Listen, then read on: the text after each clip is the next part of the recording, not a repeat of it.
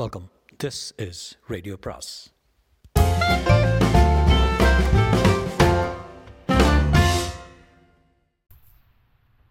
சுஜாதாவின் வண்ணத்து பூச்சி வேட்டை பாகம் ஒன்பது.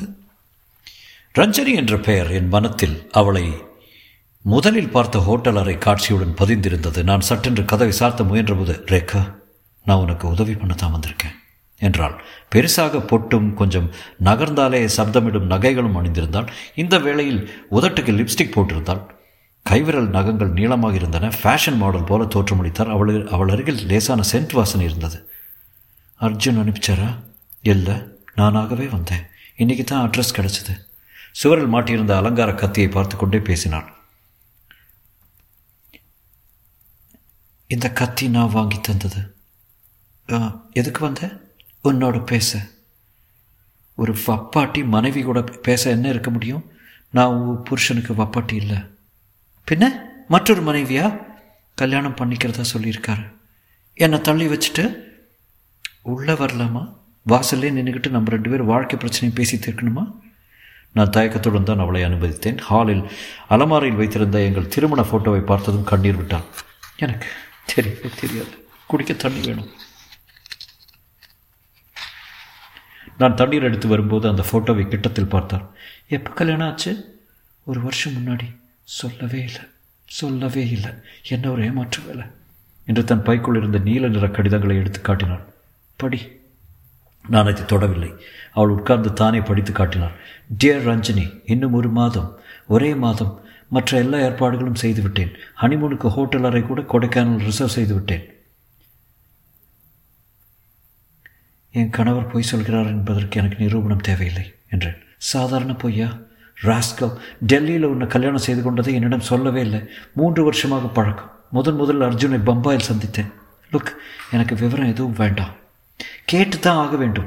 அர்ஜுன் என்னை கல்யாணம் செய்து கொள்வதாக தான் சத்தியம் செய்து கொடுத்து விட்டு தான் எனக்கு என்னிடம் சுதந்திரங்கள் எடுத்துக்கொண்டார் எனக்கு நகை புடவை வாங்கி கொடுத்தார். நான் சென்னை வரும்போதெல்லாம் ஸ்டார் ஹோட்டலில் தங்க வைத்து நான் ஏமாந்து விட்டேன்.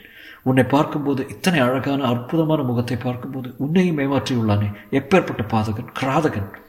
இதை சொல்லத்தான் வந்தியா? நீ என்ன செய்வதாக உத்தேசம் என்று கேட்க வந்தேன். நான் தீர்மானிக்கல. தீர்மானித்தால் அதை உன்னை போன்ற உன்னை போன்ற பெண்ணிடம் சொல்ல மாட்டேன். அர்ஜுன் நம் இருவரையும் ஏமாற்றியுள்ளான். அவனை நாம் பழி வாங்க வேண்டாமா? எனக்கு சட்டென்று இந்த பெண்ணை அனுப்பி பேச வைப்பதே அர்ஜுனின் சூழ்ச்சியாக இருக்கலாம் என்று தோன்றியது. நான் உன்னிடம் பேச விரும்பவில்லை. அவள் கைக்குட்டை எடுத்து துடைத்து கொண்டு நாசுக்காக அழுதாள் இருவரும் சேர்ந்து பழி வாங்கலாம் என்று நினைத்தேன். இப்போது தனியாக. ரேகா நாம் இருவரும் ஏமாற்றப்பட்டிருக்கிறோம். இதற்கு நியாயம் கிடைக்கும். ஆனால் வருஷங்களாகும். அவர்கள் எல்லாருமே ஆண்கள் கேஸ் பதிவு செய்பவர்கள் நீதிபதிகள் வழக்காடுபவர்கள் எல்லாருமே. அர்ஜுன் செய்ததை ஆமோதிக்கும் கயவர்கள். ரேகா நான் சொல்வதை கேள். எனக்கு உபதேசம் வேண்டாம். அப்போது ஃபோன் அளித்து ஒலித்தது. போய் எடுத்தேன்.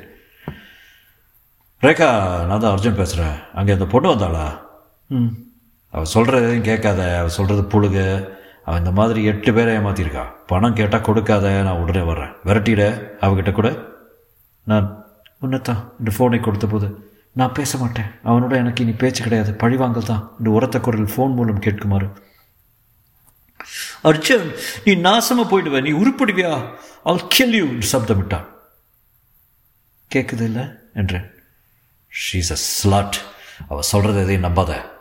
சரி உங்களை நம்புகிறேன் கட்டின பொண்டாட்டிய ஜெயில் மாதிரி வீட்டில் பூட்டிட்டு போகிறவரை நம்புகிறேன் தலையிலிருந்து கால் வரைக்கும் இதுவரை பொய்யே சொன்னவரை நம்புகிறேன் ரேகா தக்க சமயத்தில் எல்லாத்தையும் விளக்கமா? எனக்கு விளக்கமும் வேண்டாம் ஒரு இழவும் வேண்டாம். வீட்டில் வச்சு பூட்டாமல் இருந்தால் சரி என்னை விட்டுடுங்க. எதுக்காக என்னை கல்யாணம் பண்ணிக்கிட்டீங்க? ரேகா ப்ளீஸ் சரி. இரு நான் உடனே வர்றேன். அவள் போக மாட்டா உன் மனசை கெடுத்துருவா. அந்த பெண் சோஃபாவில் உட்கார்ந்து கொண்டு டிஷ்யூ பேப்பரால் மூக்கை துடைத்து அழுது கொண்டிருந்தாள். நீ நம்புவியோ இல்லையோ? காட் ப்ராமிஸ் உன்னை அர்ஜுன் கல்யாணம் செய்துக்கிட்டு இருக்கிறது தெரியவே தெரியாது. ரேகா பாம்பேயில் ஒரு அட்வர்டைஸ்மெண்ட் ஏஜென்சியில் சந்தித்தேன் தன்னை பற்றி பிர பிரமாதமாக பேசிக்கிட்டான். முப்பது வயசில் முப்பது லட்சம் பண்ணுவேன்னு என்னை சிக்க வைக்க. எனக்கு முப்பத்தஞ்சு முப்பத்தஞ்சு. மகாலட்சுமிக்கு போவோம். ரேஸ் ரொம்ப நல்லா ஆடுவான் ரம்மி ஆடுவான். எனக்கு பரிசாக கொடுத்துட்டு இருந்தான். இந்த மோதிரம் அவன் தந்தது. என்னை டிசம்பரில் கல்யாணம் செய்துக்கிறதா சொல்லி ரெஜிஸ்டர் ஆஃபீஸ் லெட்டரெல்லாம் காட்டினான். ரேகா உன் மாதிரி இத்தனை அழகான சாதுவான பெண்டாட்டி தனக்கு இருக்கிறத. அவன் சொல்லவே இல்லை. ரேகா என்னை மன்னிச்சிடு. உன் சந்தோஷத்தை கெடுக்கிறது இல்லை என் நோக்கம். ஆனால் அர்ஜுன் மாதிரி ஆசாமிகளை வெட்ட வேண்டாமா? நான் எந்தவித உணர்ச்சியும் காட்டாமல் கேட்டுக்கொண்டிருந்தேன். இவளை எந்த வகையில் சேர்க்கிறது? அழும்போது அழகாகவே இல்லை. அவள் அலங்காரங்கள் எல்லாம் கரைந்து அனுபவத்தில் சுவடுகள் முகத்தை சேதப்படுத்தியிருந்தன. ஒரு வகையில் அவள் முகத்தில் ஒரு காலப்போக்கின் சரித்திரம் தெரிந்தது. நான் விடமாட்டேன். நான் விட போகிறதில்ல என்று திரும்ப திரும்ப சொல்லிக் கொண்டிருக்கையில் அர்ஜுன் வந்து அவசரமாக கார் சதவை சாத்திக்கொண்டு உள்ளே நுழைந்தார் ரஞ்சனே கெட் அவுட் கெட் லாஸ்ட் என்று அருகே டெலிஃபோனை எடுத்து அவள் மேல் எறிந்தார் அது அவள் காலில் விழுந்தது. ரஞ்சினியை அவர் கட் கட்டிப்பிடிக்க முயல சப்தம் போட்டு திமிரி அவர் தலைமுடியை இரண்டு கைகளால் புற்றி உலு உலுக்க இவர் பலார் என்று கன்னத்தில் அடித்தபோது அப்படியே பொட்டில் அடித்தது போல் கையில் கன்னத்தில் வைத்து உட்கார்ந்தாள். தெரியாமல் போய் இவகிட்ட சிக்கிட்டேன். என் தளபதி என் தளபதி இப்போ நீ போக போறே கழுத்தை பிடிச்சி தள்ளட்டா என்று அதட்டினார் அர்ஜுன் அவள் போக மாட்டேன் என்று பிடிவாதமாக சோஃபாவில் உட்கார்ந்து கொள்ள அவளை இடம் பெயர்க்க முயன்றார். கன்றுக்குட்டி போல் பிடிவாதம் பிடித்தாள் ஒவ்வொரு தடவை அர்ஜுனை விளக்கும் போதும் அவளது விலை குறைந்த நகைகள் ஒலித்தன. அவள் அழுதாள். ஒரு கட்டத்தில் அவளை பார்த்தால் பரிதாபமாக இருந்தது. என்னை போலத்தான் அவளும். இருவரும் ஒரே ஆண்மகனால் ஏமாற்றப்பட்டிருக்கிறோம். அவள் கண்களில் ஏமாற்றப்பட்ட கோபம் தான் தெரிந்தது வெறுப்பு இல்லை. ஒன்ன ஒன்ன என்று அவளை என்ன செய்வது என்று சுற்றிலும் பார்த்தார் அர்ஜுன். அப்போது அந்த இடத்தில் மிக எதிர்பாராத ஒரு விஷயம் நடந்தது. சுவரில் மாட்டியிருந்த அந்த அலங்கார கத்தியை எடுத்து அதை அதன் உரையிலிருந்து உருவினாள். உள்ளே ஏறக்குறைய ஓரடி நிலத்துக்கு கூறான பளபளப்பான கத்தி. ஸ்டெயின்லெஸ் ஸ்டீல் கத்தி அது. அதை எடுத்து நேராக அர்ஜுன் சற்றும் எதிர்பாராத விதத்தில் அர்ஜுனின் இதயத்தை நோக்கி தாக்கினாள். அர்ஜுன் திரும்பிக் கொண்டு தடுக்க அவர் வல வலது பக்கம் மார்பெலும்புகளை தவிர்த்து சற்று கீழே விழா பக்கம் உள்ளே முழு கத்தியும் பாய்ந்தது. செத்துப்போ செத்துப்போ அர்ஜுன் நடந்ததை இன்னும் நம்ப வாட் டன் ரஞ்சனி. என்ன பண்ணிட்ட பாரு.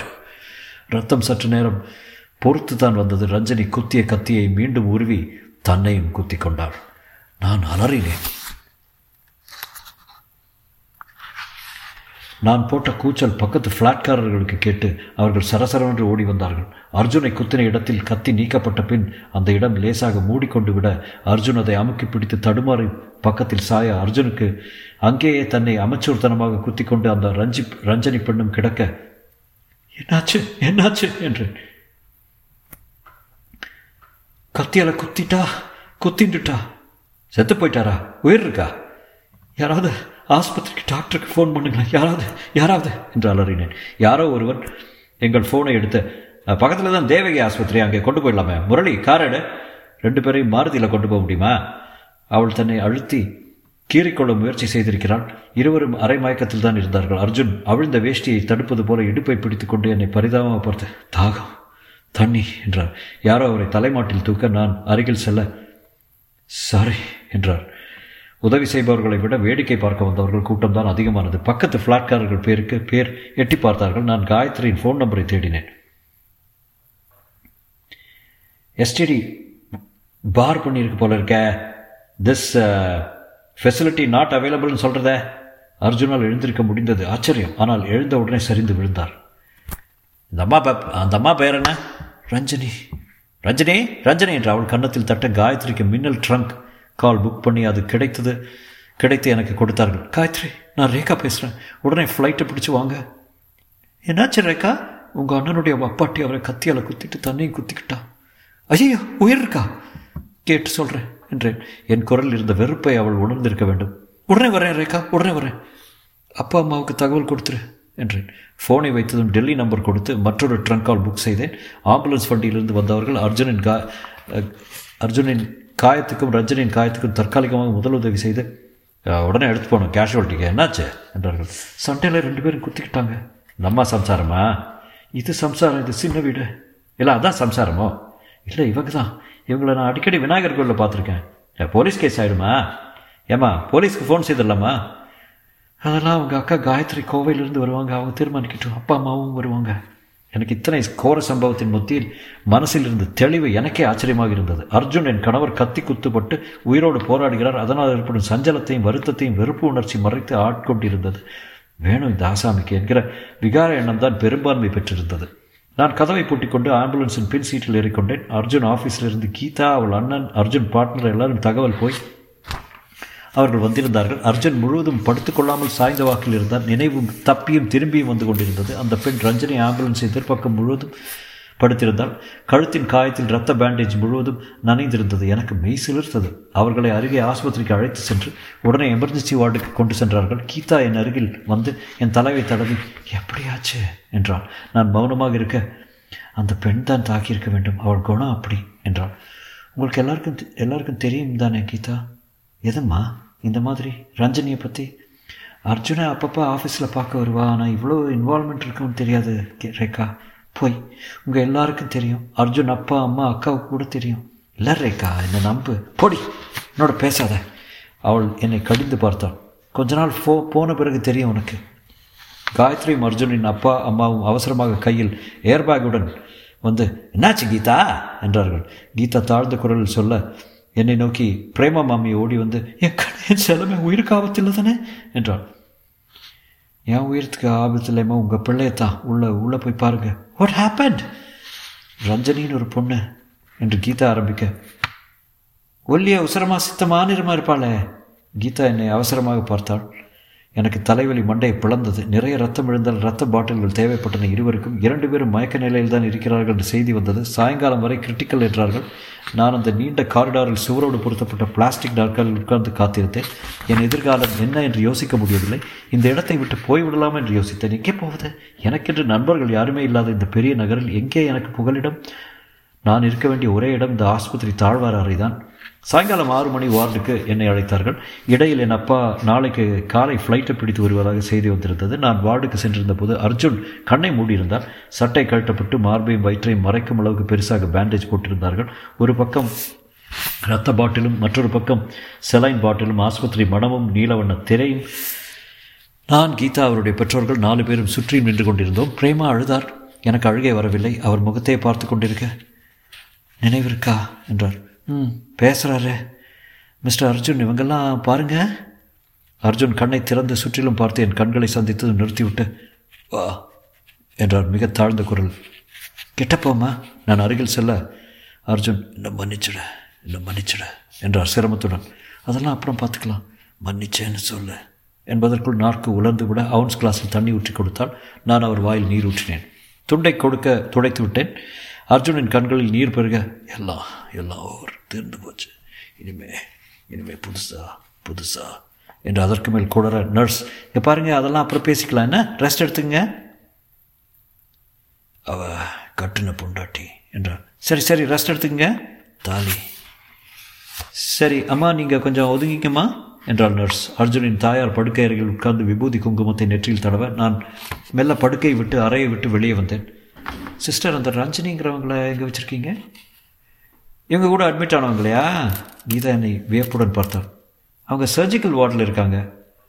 வெயின் கட் ஆயிடுச்சு தைச்சிருக்காங்க. பிழைச்சிட்டாங்களா? தெரியாதும்மா அந்த வார்டு வேறு. பார்க்க முடியுமா? கீழே என்கொயரியில் கேளுங்க. வார்டு நம்பர் பெட் நம்பர் சொல்லுவாங்க.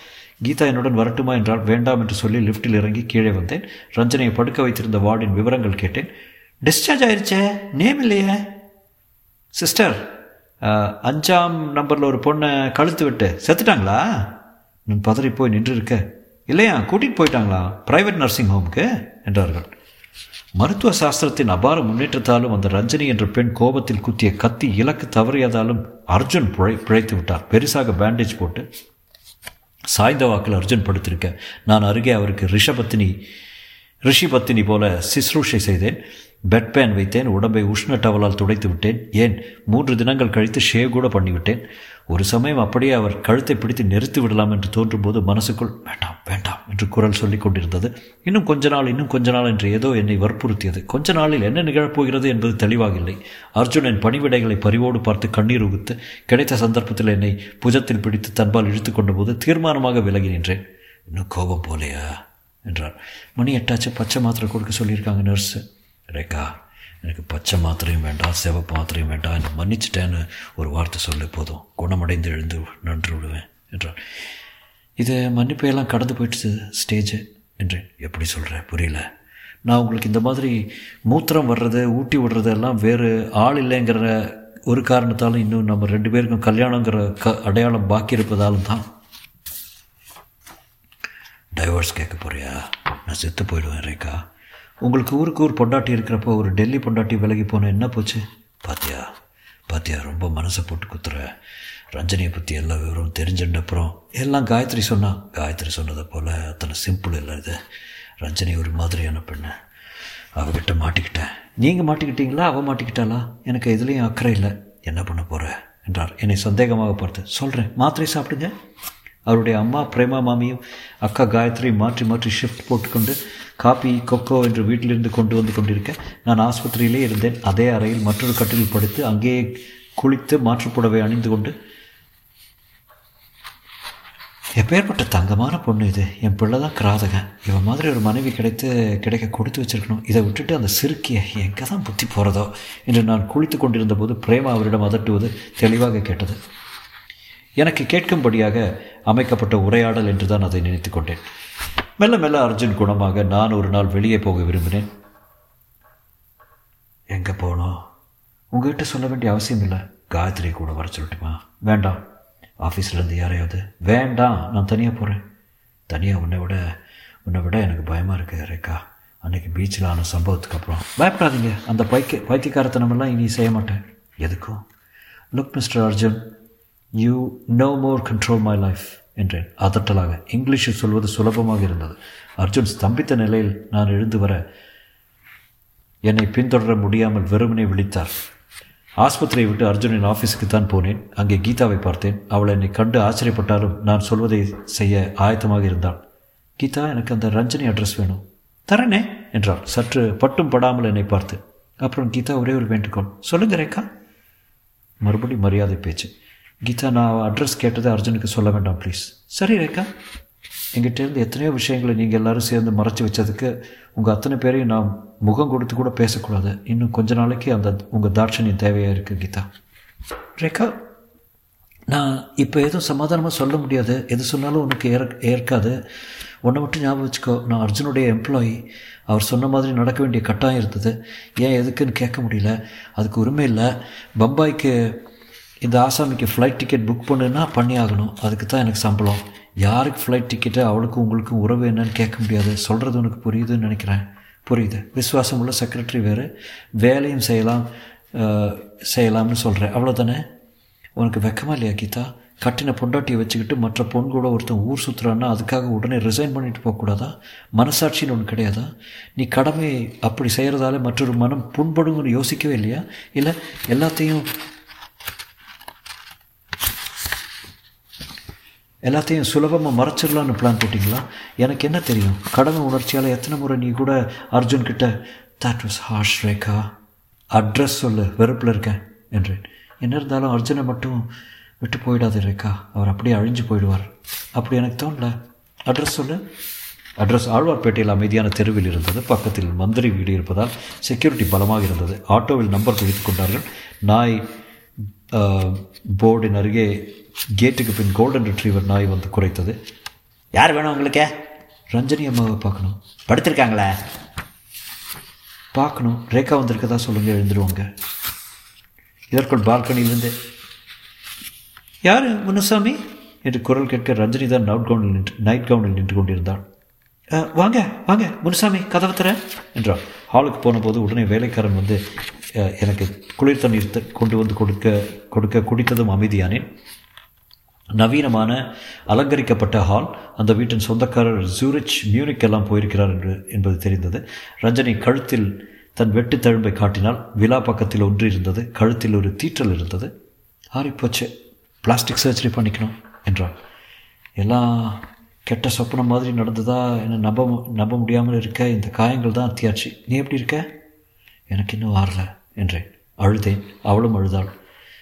நாம் ரெண்டு பேரும் ஒன்று என்றாள் விக்டிம்ஸ் எங்கள் தனித்தனி தகுதிகளும் அழகுகளும் அழகின்மையும் விலகி போய் இருவரும் பெண்கள் என்கிற தோல் உரித்த உண்மை மட்டும் பாக்கியிருக்க ஒரே காரணத்துக்காக அழுதோம் ஓர் ஆணாதிக்க சமூகத்தின் இறைகள் நாம் என்றால் ஆங்கிலத்தில் ரேக்கா நான் அர்ஜுனை நீ பார்க்க போகிறதில்ல ஹீ இஸ் யோஸ் நான் அவரை ஒரு காலத்தில் வெறி போல நேசித்தேன் இப்போ இல்லை. லெட்டர்ஸ் காமிக்கட்டுமா? அர்ஜுன் எழுதியது. வேண்டாம். இஸ் எ நைஸ் காய் அவனை நான் இனிமேல் பார்க்கவே மாட்டேன். என் கோபம் எல்லாம் அந்த ஒரே கத்தியில் கத்தி குத்தில் தீர்ந்து போச்சு. பைத்தியம் மாதிரி நடந்துக்கிட்டேன் நல்ல வேலை போலீஸ் கேஸ் ஆகலை. இல்லைன்னா எத்தனை வருஷம் ஜெயிலுக்கு போகணும்? தற்கொலை முயற்சி மேன்ஸ்லாட்டர் என்னாச்சு என்னாச்சு எனக்கு எனக்குள்ளே யுக யுகமாக அழுத்தி வச்ச ஒரு பத்ரகாளி வெளியில் வந்தாப்புல நான் அந்த சமயத்தில் நானாகவே இல்லை. கேளிக்கை பொருளாக பயன்படுத்தப்பட்ட அத்தனை பெண்களும் போல இருந்தேன் என்றான். இப்போ கோட கோபம் அடங்கிடுச்சு ரேக்கா லெட்ஸ் பி ஃப்ரெண்ட்ஸ் நீ என்ன செய்கிறத உத்தேசம்? என்ன செய்யணும்? கோ பேக் அர்ஜுன் கிட்ட திரும்பிப்போ அதான் உனக்கு உத்தமம். உன்னை பார்த்தா வீட்டு பொண்டாட்டிங்கிற பாத்திரத்துக்கு என்றே அழ அமைத்த பொண்ணாக தெரியுது. உனக்கு தனியான ஒரு பெண்ணாக இந்த சமூகத்தில் உயிர் வாழ திராணியும் மனோதைரியமும் இருந்தால் நீ அர்ஜுன் செய்த காரியத்துக்கு அவனை உதறி தள்ளலாம். தைரியம் இருக்கா? இருக்கா இல்லையான்னு எனக்கு தெரியாது. மற்ற பேரை சார்ந்தே வாழ்ந்துட்டேன். அம்மா அப்பா போன ஒரு வருஷமாக அர்ஜுன் அவர் சீட்டாடுனா ஆடினேன். ஃபோட்டோக்கு சிரினா சிரித்தேன் அர்ச்சனை பிரியறதுல உனக்கு வாழ்க்கையில் புது அர்த்தம் கிடைக்கும்னு தோணுதா? நான் அதெல்லாம் பற்றி நினைக்கவே இல்லை. என்ன செய்யணுங்கிற குழப்பத்தில் இருக்கேன். உன் உள் மனதை என்ன சொல்லுது? எல்லாத்தையும் விட்டுட்டு எங்கேயோ ஓடிப்போன்னு சொல்கிறது தனியாக என்ன செய்வேன் தெரியாது. ஆனால் மிக வலுவான ஒரு அடிபட்ட உணர்ச்சி ஒரு பாவம் செய்யாமல் துரோகம் செய்யப்பட்ட ஒரு உணர்ச்சி ஏமாற்றப்பட்ட உணர்ச்சி போயிடு போயிடுன்னு சொல்லுது. என்றேன்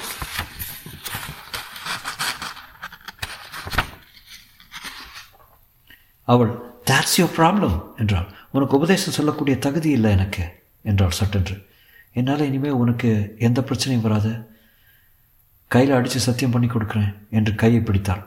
நான் வேண்டாம் என்றேன். அர்ஜுன் குணமடைந்து வீட்டுக்கு போகலாம் என்று சொல்லிவிட்டார்கள். கடைசி வாரத்தில் படுக்கையில் இருந்தபடியே ஆஃபீஸ் விஷயங்களை கவனிக்க ஆரம்பித்து விட்டார். பார்ட்னர்கள் வந்து போனார்கள். எல்லாரும் மலர் கொத்து கொடுத்து என்னை பார்த்து சலுகையாக புன்னகைத்து விட்டு தான் போனார்கள். என் மாதிரி உத்தமமான பொண்டாட்டி இருக்க முடியாது என்று சாவித்திரியை பார்ப்பது போல பார்த்தார்கள். பிரேமா மாமி என்னை தாங்கினாள். என்னவோ நான் தான் நோயாளி போல இந்த மாதிரி சமயத்தில் நீதாம்மா தெம்பா இருக்கணும் என்றெல்லாம் பேசினாள். அப்பாவும் அம்மாவும் என் தங்கையை அழைத்து கொண்டு வந்திருந்தார்கள். அக்கா நீ டெல்லி வந்துடுறேன் எனக்கு ஹோம்ஒர்க் போட சௌகரியமா? எதுக்கும் கல்யாணம் பண்ணிட்டு என்னை விட்டு பிரிஞ்ச? என்றாள். எனக்கும் அது இன்னும் புரியலம்மா. ஏ சுமார். என்று அவளுக்கு பேருக்கு பேர் அதட்டினார்கள். நான் தனியாக இருக்கும்போது தலையை தடவி கொடுத்து கண்ணீர் விட்டேன். திடீரென்று காற்றும் புழுதியுமாக கொஞ்சம் மழை பெய்த நாள். அர்ஜுனை டிஸ்சார்ஜ் செய்தார்கள். அதுவரை பேருக்கு பேர் என்னை சமாதானப்படுத்தினார்கள். எல்லாரும் திரும்ப திரும்ப நடந்ததை மனசில் வச்சுக்க கூடாது. அர்ஜுன் திருந்தி விட்டார் உலகமே திருந்தி விட்டது இனிமேல் என் வாழ்க்கையில் பாலும் தேனும் தான் என்று உத்தரவாதம் அளித்து எனக்கு உபதேசம் செய்தார்கள். என்னை போல பொறுமைசாலி இல்லை என்று புராண நாயகிகளுடன் ஒப்படி ஒப்பிட்டார்கள். அவர்கள் எல்லாருடைய பாடல்களும் ஒரே பல்லவியில் தான் திரும்ப திரும்ப பாடின. அர்ஜுனை பிரியக்கூடாது. கல்யாணம் ஒரு மகத்தான ஸ்தாபனம். ஆயிரங்காலத்து பயிர் அதை கலைப்பதற்கு ஒரே காரணம் மரணமாகத்தான் இருக்க வேண்டும். இதெல்லாம் ரொம்ப சின்ன விஷயங்கள். மறுப்பதிலும் மன்னிப்பதிலும் தான் மனித குணமே மேம்படுகிறது. இத்தியாதி இத்தியாதி. ஆஸ்பத்திரி பூனையை தவிர மற்ற எல்லாரும் இதே கருத்தை தான் எனக்கு உருவேற்றினார்கள். அர்ஜுனின் கடைசி பனியன் வரை பேக் பண்ணிவிட்டோம். ஒரு பெரிய அச்சடித்த கம்ப்யூட்டர் ஸ்டேட்மெண்ட் கொடுத்து பில் அனுப்பியிருந்தார்கள். ஏறத்தாழ ஒரு லட்சம் ரூபாய் ஆகியிருந்தது. அர்ஜுனின் முப்பத்தைந்து லட்சங்களில் ஒரு லட்சம் அவருக்கு என்ன? பண்ணி விடுவார் ஆஃபீஸில் டிராஃப்ட் எடுத்து வந்திருந்தார்கள். டாக்டரும் அந்த தனியார் ஆஸ்பத்திரி அதிபரும் அர்ஜுனை சுமூகமாக டாட்டா காட்ட அர்ஜுனை கைத்தாங்கலாக அழைத்து சென்று காரின் பின் சீட்டில் ஏற்றினோம். அருகே என்னை அமரச் சொன்னார்கள். பின்னால் காரில் வர்றேன் என்றேன். அர்ஜுன் ஐ ஷோர் என்றான். ஆஃபீஸ்லேருந்து மூன்று கார் வந்திருக்கிறது. நீங்கள் சௌகரியமாக போங்க. முன் சீட்டில் வைத்தியநாதன் ஏறிக்கொள்ள டிரைவர் மெல்ல காரை ஓட்டிட்டு போப்பா. என்றேன் அடுத்த காரில் அப்பா அம்மா பிரேமா காயத்ரி என் தங்கை இவர்களுக்கெல்லாம் இடம் இருந்தது. நான் அடுத்த காரில் வந்தேன். கீதா கூட வந்தாள். அவளை ஆஃபீஸில் இறக்கி விட்டு விட்டு நான் வீட்டுக்கு போவதாக சொன்னேன். காரை யூனிவர்சிட்டிக்கு போக சொன்னேன். யூனிவர்சிட்டியில் கண்டினியூவிங் எஜுகேஷன் என்கிற பகுதியில் நல்ல வேலை ஒரு பெண்மணி இருந்தால் அவள் லஞ்சுக்கு போயிருந்தால் அவள் வரும் வரை காத்திருந்தேன். வெல்வெட் பச்சை பொருத்திய போர்டில் இலாக்காவின் சாதனைகளை கலர் கலராக அச்சடித்து பின்குத்தி வைத்திருந்தார்கள். உங்கள் படிப்பு வெவ்வேறு காரணங்களுக்காக தடைப்பட்டு போயிருந்தால் உங்கள் ஆர்வம் தணிக்கப்படவில்லை என்று கவலைப்படாதீர்கள். மீண்டும் படிப்பை வீட்டிலிருந்தே தொடர ஒரு பெரும் வாய்ப்பு. அந்த பெண்மணியின் பேர் சாரதா. அவள் டெல்லியில் டென்த்தில் என் பாட்டனி டீச்சர் போல இருந்தாள். ஒருவேளை அவள் அக்காவா என்று கேட்டுவிட வேண்டும் என்று தீர்மானித்தேன். உட்காருங்க. என்ன வேணும் உங்களுக்கு? நான் மேலே படிக்க விரும்புகிறேன் அண்டர் கிராஜுவேட் கோர்ஸ் டெல்லியில் பண்ணியிருக்கேன். அது போதும். எது வேணால் எடுத்துக்கலாம் என்று விரலால் ஒரு பெரிய பட்டியலை சுட்டி காட்டினால் கலை இலக்கியம் கம்ப்யூட்டர் இதழியல் செய்தி தொடர்பு என்ற பட்டியல் நீண்டது. உங்கள் மாதிரி ஹவுஸ் ஒய்ஃபுங்க ஹோம் சயின்ஸ் படித்தா நல்லா வீட்டுக்கு பயன்படும். நான் ஹவுஸ் ஒய்ஃப் இல்லைங்க. ஓ சாரி உங்களை பார்த்தா என்று கழுத்தை பார்த்தாள். நான் ஜேர்னலிசம் படிக்க விரும்புகிறேன் வெரி குட் எல்லாத்துக்கும் ஒரே ஃபாரம் தான். இந்த அமௌண்ட்டை செக் அல்லது டிராஃப்ட் மூலம் உங்கள் degree certificate age certificate domicile certificate என்ற எல்லா நுண்ணறிவும் கொடுக்க விண்ணப்ப ஃபாரங்களை வாரி அள்ளிக்கொண்டே வந்தேன். அடுத்த ஸ்டாஃப் ரஞ்சனி என்னை பார்த்து ஆச்சரியப்பட்டான். ரேகா நீயா? உன்னை இனிமேல் சந்திக்கவே முடியாதுன்னு நினச்சேன். ரஞ்சனி உன் உதவி வேணும். சொல்லு ரேகா தாராளமாக செய்கிறேன் எனக்கு ஒரு லாயரை பார்க்கணும். எதற்கு என்று கேட்காம சரி ஏற்பாடு பண்ணுறேன் என்றான். இப்போவே சரி என்று ஃபோனை எடுத்து டயல் செய்தால் மிஸ்டர் சந்தானம் நான் ரஞ்சனி பேசுகிறேன் ஒரு டிவோர்ஸ் விஷயமா என் ஃப்ரெண்டு உங்களை கன்சல்ட் பண்ண விரும்புகிறா மறுமுனை சொன்னதை கொஞ்ச நேரம் கேட்டிருந்து விட்டு ஃபோனை நீயே பேசுகிற என்னிடம் கொடுத்தான் என்னமா ப்ராப்ளம் சொன்னேன் விவரமாக சொன்னேன். எல்லாவற்றையும் குறுக்கே பேசாமல் கேட்டார் சந்தானம். கடைசியில் பாருமா எல்லா கோர்ட்டும் ஒரு கல்யாணத்தை காப்பாற்றத்தான் முயற்சி செய்யும். அதனால் நீங்கள் என்ன பண்ணுறீங்க வேறு உபதேசம் எதுவும் வேண்டாம். இதுவரைக்கும் இந்த உபதேசம் நாற்பது பேர் கொடுத்தாச்சு. எனக்கு முறை என்னன்னு தெரியணும் மிஸ்டர் சந்தானம். முறைனா நீங்கள் ரெண்டு பேரும் ரெண்டு வருஷமாவது பிரிஞ்சிருந்தா கணவன் மனைவிக்கு துரோகம் செய்தது நிரூபிக்கப்பட்டால் கிடைக்கும். அது நிரூபிக்கிறது கஷ்டம். நிரூபிக்க முடிஞ்சா வாங்கிடலாம். உன் கணவன் உனக்கு துரோகம் செய்தாரா? ஆமாம் சரியான சாட்சியங்களால் அது நிரூபிக்கிறது கொஞ்சம் கஷ்டம். அதில் ப்ராப்ளம் இருக்காதுன்னு நினைக்கிறேன். எதுக்கும் என்னை அஞ்சிலிருந்து அஞ்சரைக்குள்ளே வந்து பாரு ரஞ்சினி சிநேகிதர்கள் எல்லாமே என் சிநேகிதர்கள் என்றான் நான் ஃபோனை வைத்து ரஞ்சனி நீ எனக்கு உதவி பண்ணுறதா சொன்னியே இதான் உதவி. சொல்லு. உனக்கு என் கணவன் எழுதிய கடிதங்களை எல்லாம் கோர்ட்டில் காட்டணும். அவருடைய துரோகத்தை நிரூபிக்க விரும்புகிறேன் எல்லா பேரும் வரப்போகுது. அதனால் ரசவாசமாக இல்லாமல் கோர்ட்டில் பரஸ்பர ஒப்புதல் மேலே டிவோர்ஸ்க்கு மனு போட்டுடலாம். நிறைய மெயின்டெனன்ஸ் கீழே தேவைப்பட்ட கோர்ட்டில் வந்து சாட்சி சொல்லவும் தயார். ஃபோட்டோ இருக்குது லெட்டர்ஸ் இருக்குது என்றான். நான் மௌனமாக இருக்கேன். ரேகா நல்லா யோசிச்சு பார்த்தியா இதான் உன் முடிவா? ரஜினி வாழ்க்கையில் முதல் தடவையாக நானே முடிவெடுக்க சந்தர்ப்பம் கிடச்சிருக்கு. அர்ஜுனுக்கு ராப்பகல் சுசுரூஷை பண்ணுற போது யோசித்தேன் எல்லா பெண்களுடைய வாழ்க்கையும் கணவனை சார்ந்தே இருக்கணுமா? அதுக்கு அப்பால் வெளிவட்டமே கிடையாதான்னு ரெண்டு விஷயம் விஷயம் தெரிஞ்சுது. முதல்ல பொருளாதார சுதந்திரம் வேணும். நான் படித்த படிப்பு அதுக்கு போதாது. ப்ரொஃபஷனலாக ஏதாவது ஒரு திறமை வேணும். எனக்கு ஜேர்னலிசத்தில் இன்ட்ரெஸ்ட் உண்டு. எழுதுவேன். நிறைய படிப்பேன். அதனால் அர்ஜுன் என்னை நடத்தினதுக்கு இதை தண்டனைன்னு சொல்ல மாட்டேன்.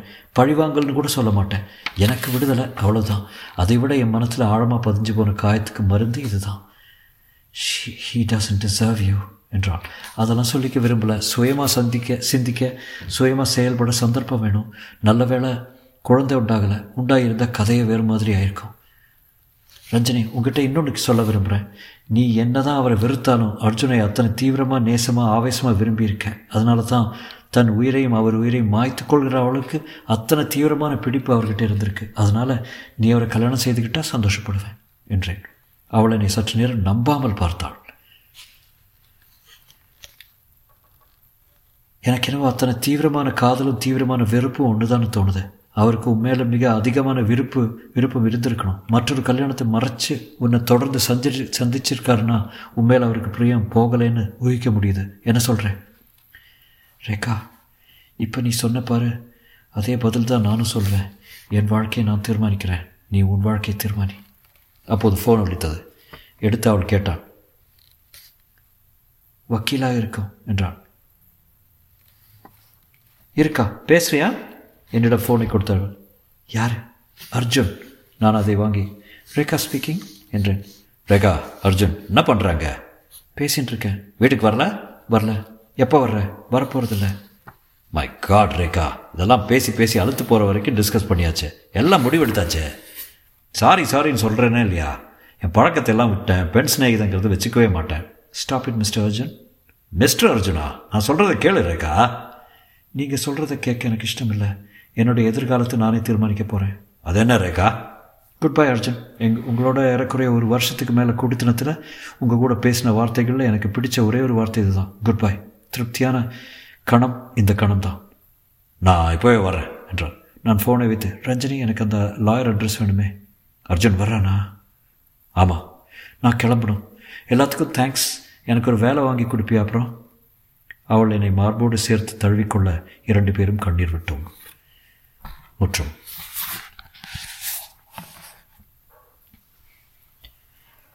ஸோ அப்படி ஒரு கதை முடிச்சிட்டோம் வண்ணத்து பூச்சி வேட்டை என்னோடய ரிவ்யூன்னு சொல்ல போனால் I think it was a long novel கொஞ்சம் ஜாஸ்தி நீட்டிட்டார் சென்டரில் இந்த கேரக்டரைசேஷன் இன் மை மைண்ட் இது இது ஆப்வியஸ்லி இதெல்லாம் என்னோட opinion I'm not an expert just a reader அவளோட கேரக்டர் ரொம்ப வீக்கான கேரக்டராக ஃபுல்லாக காட்டிட்டார் ஸோ இது actually it's interesting because there is always ஒரு டேர்னிங் பாயிண்ட் நடக்கும் இந்த particular character is always been weak throughout ரொம்ப சப்போர்ட் சப்போர்ட்டுக்காக ஐ மீன் சுற்றுப்புறம் எல்லோரும் there there has to be support அவளுக்கு எப்போவுமே ஸோ ரொம்ப கன்ஃபியூஸ்டான பர்சனை காமிச்சு towards the end I think natural progression இருந்திருக்கு அந்த டேர்னிங் பாயிண்டில் விச் இஸ் நைஸ் சினிமேட்டிக்காக இல்லாமல் but the story line itself is very very thin ரொம்ப போரிங்கான ஸ்டோரி லைன் ஏன்னா இந்த மாதிரி ஸ்டோரி நிறைய பார்த்துருக்கோம். பட் ஐ திங்க் கேரக்டரைசேஷன்ஸ் இந்த Rekha characterisation I kind liked because it is it's pretty pretty real இந்த மாதிரி நிறைய பேர் இருக்காங்க. ஸ்ட்ரென்த் இல்லாமல் சொந்த strength கண்டுபிடிக்காமல் and you know and the husband character also is you know அந்த மாதிரி மக்கள் இருக்காங்க இல்லையா? Too much into money and you know trying to get என்ன என்ன சொல்கிறது ஷார்ட் கட்ஸ் எல்லாம் பார்க்குற இது. So you know average novel I think இவ்வளோ பெருசாக இருக்க இருந்திருக்கக்கூடாதுன்னு எனக்கு தோணுது. I think it was too long அதை தவிர I think towards last I would say last ஒரு மூணு நாலு chapter was very well written ஷார்ப்பாக எழுதியிருந்தார். டேர்னிங் பாயிண்ட்ஸ் எல்லாம் நல்லா இருந்தது அந்த நேரத்தில். Uh, so that's my review hope you enjoyed it இந்த ஸ்டோரியோட இது முடிஞ்சது. இதுக்கப்புறம் maybe a few short stories அப்புறம் திருப்பி இன்னொரு நாவல் ஸ்டார்ட் பண்ணலாம். ரொம்ப thanks for listening to all my nonsense but hope to see you again in in another story and good night